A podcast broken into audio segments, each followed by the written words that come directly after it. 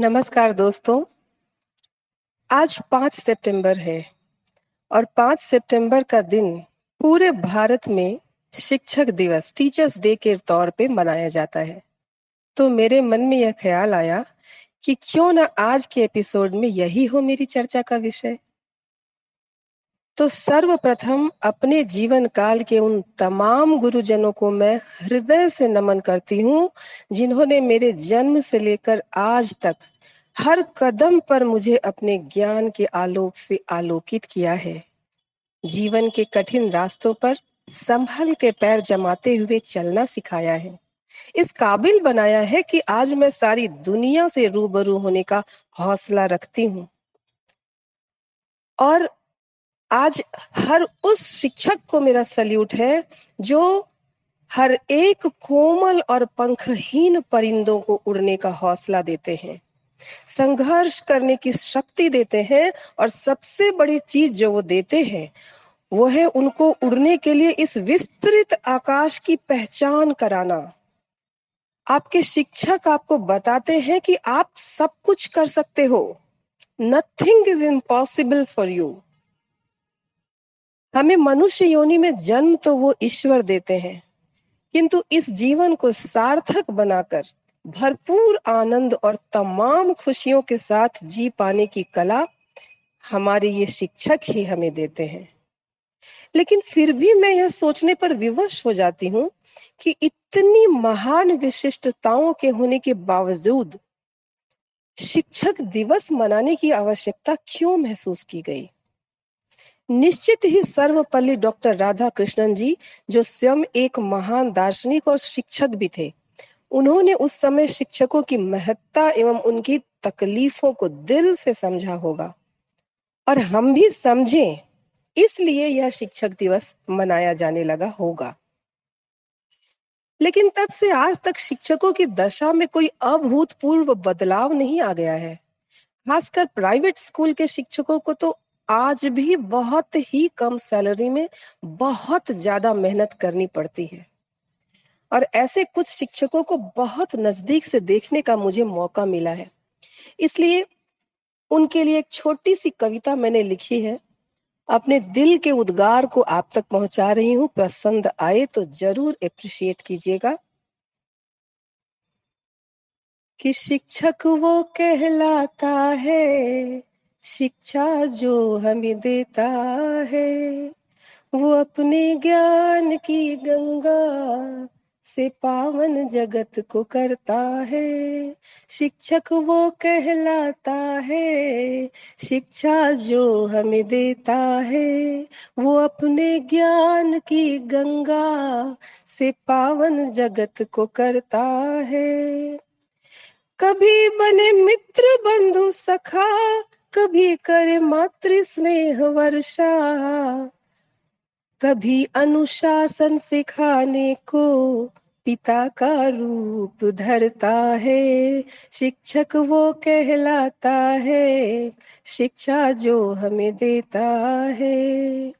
वो अपने लब्ध प्रयासों से दिशा भटकों को देता है। सींच कर हर एक पौधे को बगीचा वो बनाता है कि उसके गोद के पाले ही मंगल चाँद को छूते हैं। कि उसकी गोद के पाले मंगल चाँद को छूते हैं। कई डॉक्टर, इंजीनियर और कई व्यवसाय पलते हैं। वो अपने देश के उत्थान को संलिप्त है इतना। कि उसके स्नेह को उसका बच्चा ही तरसता है। शिक्षक वो कहलाता है, शिक्षा जो हमें देता है। कभी नज़दीक से शिक्षक की लाचारी को तुम देखो। कभी नज़दीक से शिक्षक की लाचारी को तुम देखो। न जी भर के वो खाता है, न मन भर के वो सोता है। स्कूल में लेट होने का डर उसको यो सताता है। कि सीधे पाव का जूता नज़र उल्टे में आता है। कि कोड ड्रेस का भी उनको फॉलो करना पड़ता है। कोड ड्रेस का भी उनको फॉलो करना पड़ता है। भले ही जेब हो खाली, मेंटेन करना पड़ता है।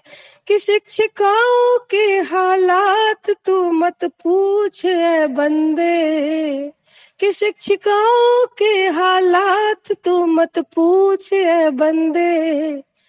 दौड़ते भागते मीटर छे लपेटना उनको पड़ता है।